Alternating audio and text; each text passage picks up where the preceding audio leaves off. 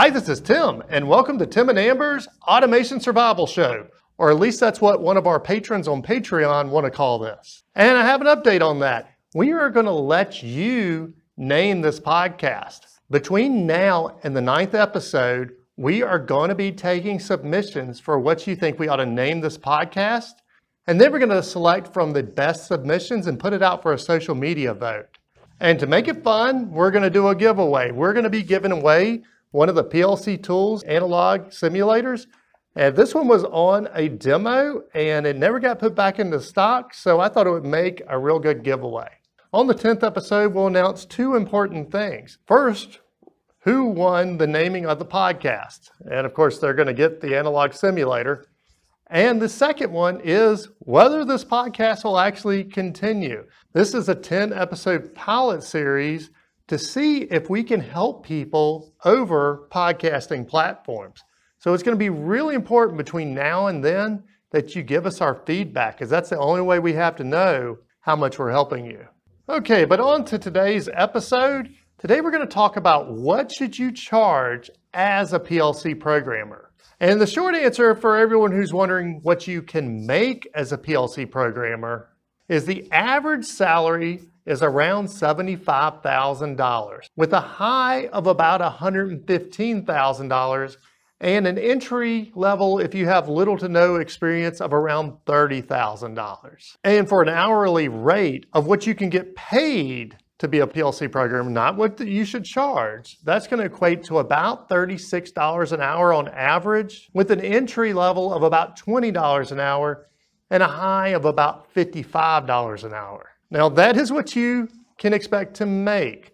That is not what your employer is going to charge for you or what, as a customer, you should expect to be charged. Or most importantly, if you're thinking about going out on your own, it is not what you should charge. Also, one other thing about numbers in this one is all the numbers I'm giving you are based in the United States. And obviously, even in the United States, it's going to vary by region, but worldwide, there's places that numbers are going to be higher and there's places that numbers are going to be lower. Before we even get started digging in these numbers, let's go ahead and address the elephant in the room. A lot of you voiced concern earlier this week when I said I was going to do a podcast on what you should charge an hour. Because if you are looking for PLC programming services, the PLC programmer's hourly rate should not be the determining factor in your decision making. And you're absolutely right. It should not. In fact, if somebody calls me and says, I need this specific PLC programming services done, and the next question from them is, What is your hourly rate? I tell them to go somewhere else because that's the wrong question.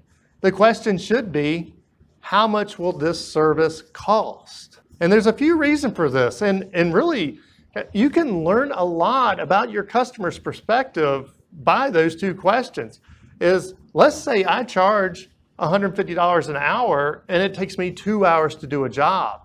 And someone else can do it for $75 an hour, but it takes them eight hours. Then I'm going to cost $300 total for that service. And they're going to cost $600 total for that service. Let's make it even closer though. Let's say I can do it in my two hours at $150 an hour and someone else can do it in four hours at $75 an hour. Now I'm $300 and the other program is $300. So who gave the greater value? And I think this is a key indicator that you can use to gauge customers is how they respond to this. Because some customers can only see the dollars per hour and they're just looking for the cheapest dollars per hour. But all right, now we ended up at the same cost, $300 versus $300. Was one more valuable than the other? Well, absolutely. The $150 an hour person was only in your plant half of the time or was only disrupting you half of the time. So if they can get in and get out super fast and do the same job for you, then yeah, they probably deserve even more. They probably should have charged actually probably $200 an hour. Now, I'm just throwing numbers out now, but in other words, there is value in reducing the amount of time that your process is disrupted. From a customer perspective, you should not be that concerned with what the cost is per hour. You should be concerned with how much a job is going to cost total. Now, that doesn't mean that the dollars per hour is not important in this podcast episode because I hear a lot of people that have almost zero logic in how they figure out what they charge per hour. Even if we're charging by the job, and that was a lot of people said, you should never charge by the hour, you have to charge by the job. I get that. But still, you do have to estimate how many hours it's going to take, how much, we'll say, material it's going to take, and you have to multiply your hours by something. And yeah, so there still is an importance. And I think this is something that when I talk to a lot of people that are starting out, I ask them, how, how did, you, did you determine this hourly rate that you're using? And they really have just pulled it out of thin air. Now, there's a couple things about pulling it out of thin air. You're cool to pull it out of thin air as long as you probably pull the median price that people are charging an hour. But if you're just pulling some crazy number out of the air, and chances are if you're starting out, it's a low number out of the air, then you're gonna have a hard time making money. Also, you're probably going to be getting customers that I'll say are in the bottom of the barrel. If you're a small business or a one person operation, or right now you're just in the fringes of thinking about going out on your own, then your expenses are much higher than you think they are. And I've been doing this long enough now that I don't mind sharing some numbers with you. In fact, that was the other comment that I got a lot. People ask, Are you sure you really want to share that information? Well, yeah, I mean, it's just math, it's not any type of top secret stuff. Let's dig into some of the numbers. First, what do people charge?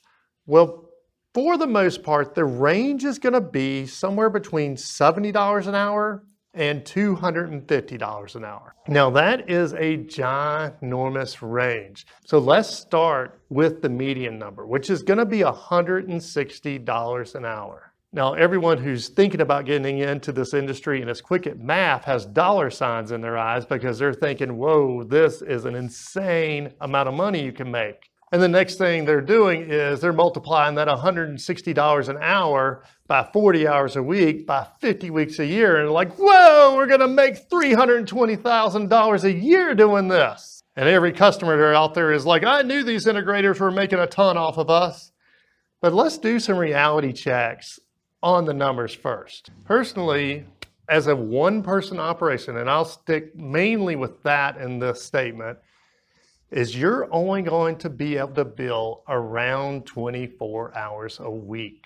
Now, there was some discussion back and forth with several people about this in the past few days eh, because a lot of them really felt you could do 40 hours a week. And my next thing was, well, how do you land your jobs? And he's like, well, I have somebody else that does that. Oh, how do you do your billing? Oh, we have somebody else that does that. Now we're talking about overhead. We've got two people that you're supporting. So in the end, I think it probably all washes out. So, but for this, I'm going to speak of mainly if you are going out there having to do it all, then you've got to go find the work. You've got to plan the work. You've got to go grab parts for the work. You've got to pay bills. You've got to invoice. If you're smart, you're continually doing retraining. You probably don't even have a cleaning service. You got to go clean the potty and everything.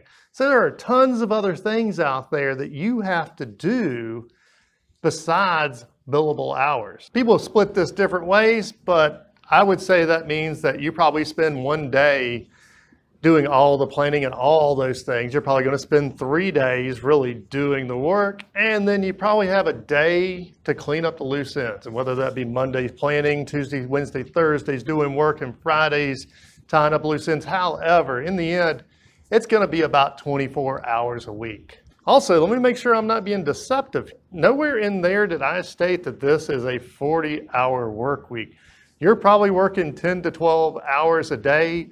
You're probably working a lot of weekends if you're trying to build a business. You're going to be in minimum in the 50 to 60 hour range. And then how many weeks can we work? Chances are you can get 50 weeks. You're probably going to end up with Christmas and Thanksgiving off, or the week before, week after, depending on if your industry happens to have shutdown work. Now that means we have 24 billable hours. We can do 50 weeks a year, and we're charging $160 an hour. That's going to be $192,000 a year. That's significantly higher than the $75,000 a year that I said you're going to make. So let's look into some of the expenses that you are going to have. First, you're going to have a shop space, and that is going to vary tremendously by region. I would say that's probably a thousand to fifteen hundred dollars a month minimum. Let's call that twelve hundred fifty dollars. That's fifteen thousand dollars a year to have somewhere to work. Then you're going to have utilities, which would include obviously an electric bill. Maybe you have a gas bill to heat the place. You got a cell phone. You've got internet, and all that adds up. Probably about $6,500 a year. And then since I am a UL panel builder, but I'll say everyone probably has something like this in whatever realm they're in, is I have my fees and general expenses for being a UL panel shop, which includes obviously my yearly fee, includes my quarterly inspection, includes calibration of tools and all of those things. And really it comes up to about $5,000 a year. And then kind of along that line, we have tools. And well, one, there's always a cool new tool I need, but also a lot of times there's a time saving tool and you can spend an unreal amount of money in tools. And I think $500 a month or $6,000 a year is probably, probably on the low end of what you actually would spend. Then you have training, and you know me, I believe, you know, even me, I spend as much money as I can training and learning. So $5,000 a year for training really doesn't go very far. Then you have software, and you know, software is one of those that varies a lot. I mean, I know some are managing to get by on a few thousand dollars, and I know others that are near the six digit range on software. But so that's one that there is a tremendously broad spectrum. But really, somewhere I think probably in the five thousand to seventy five hundred dollar range a year is really if you're going to be equipped to really go out there and do something. That's about where I think it would cost. So I'm, i put down $6,500 a year. And then you have accounting services. And I, obviously I don't give that type of advice, but I would say as soon as you can afford an accountant, get an accountant. And it's a couple thousand dollars a year. And right down from it is legal stuff. And that's all I can call it is legal stuff because yeah, that's not the type of advice I get here except that, yeah, you probably do need to have a lawyer sometimes to review some things. So a couple thousand dollars a year for it. Then you have travel. And obviously travel is one of those that varies tremendously depending on exactly what industry you're serving. So I just pulled our number for that. It's somewhere right around $10,000 a year. And honestly, we don't travel a tremendous amount now. And we have insurance. Oh gosh, that's a whole different podcast uh, platform to talk about insurance. But insurance is one of those that, you know, there's a lot of different types. And yeah, you probably ought to have just about every type that's out there as soon as you can afford it. Health insurance, around $12,000. Liability insurance, probably around $6,000. And then we have a complete crazy spectrum of taxes that I know have some benefit, but I don't understand half of them. But taxes you know, such as business license and all those things, they're probably about five grand. And the final one on my list of expenses, which actually is the only variable expense that I put in here, is charity or in general contributing to help your, make your community a better place. And this is something that I am a firm believer in is as a successful person in your industry, you do have an obligation to help contribute both to your community and to the raising of the next generation of our industry. And I put that at 10%. So the sum of those numbers for a $160 an hour person is going to be $100,200.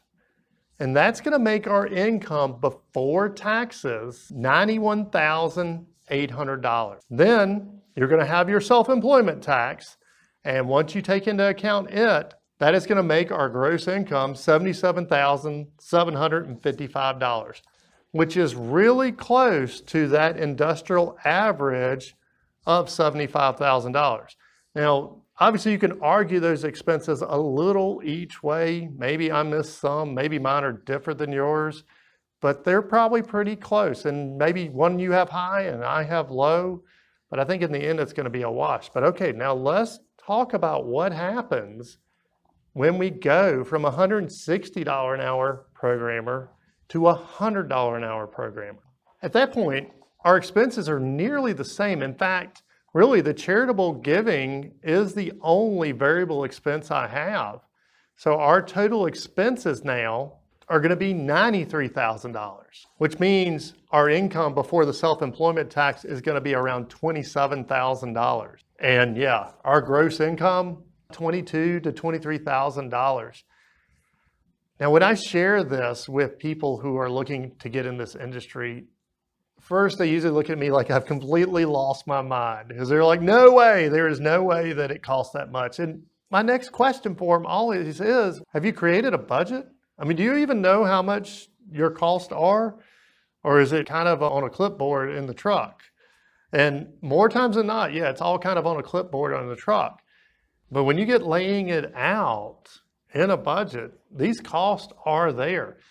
And you also, as you lay it out, you're going to begin to see holes in what you're doing. And the two big holes I see so often is health insurance and liability insurance. And these are the two things that you think you can live without until you can't live without them. And that's probably worth another podcast episode. But let's move on to our next rate because really 100 to 160, those kind of were the numbers that I heard the most when I asked people what they charge. But we also talked about $70 an hour and $250 an hour, which were the two far ends of the spectrum.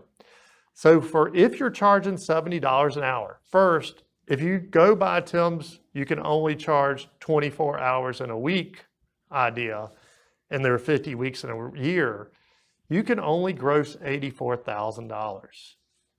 And when you get putting all of these expenses down, you're going to have $89,000 roughly in expenses, which means bottom line, you are losing money.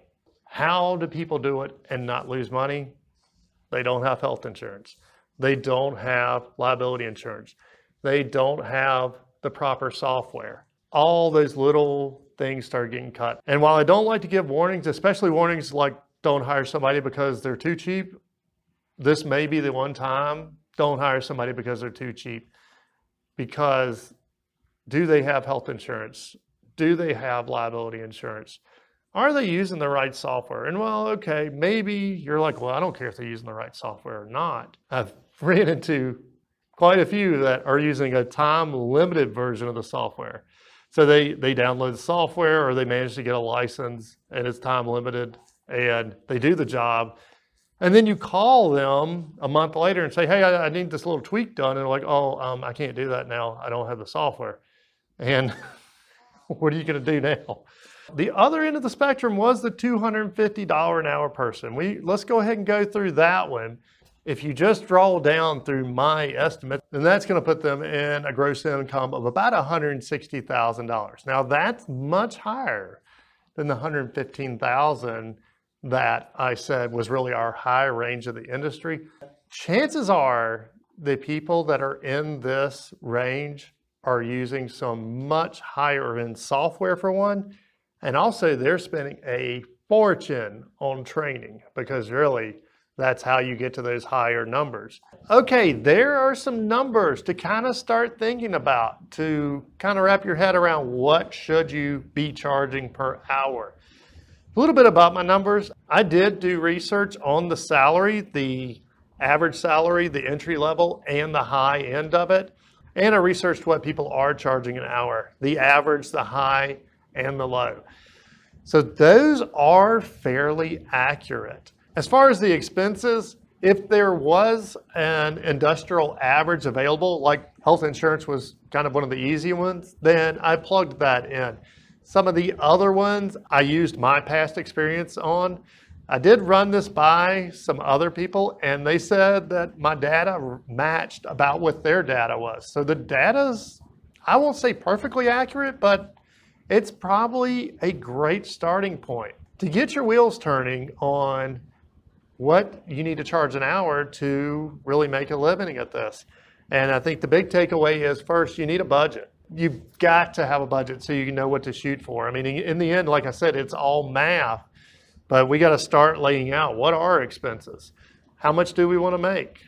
Then yeah, we can start doing some math and we can break this down and we can figure out what we have to charge an hour to get there. So I hope this video has been helpful. Again, put your submission in for what we should name this podcast. And if you're chosen as a finalist and your suggestion wins in our vote, then you will get a PLC Tools analog simulator.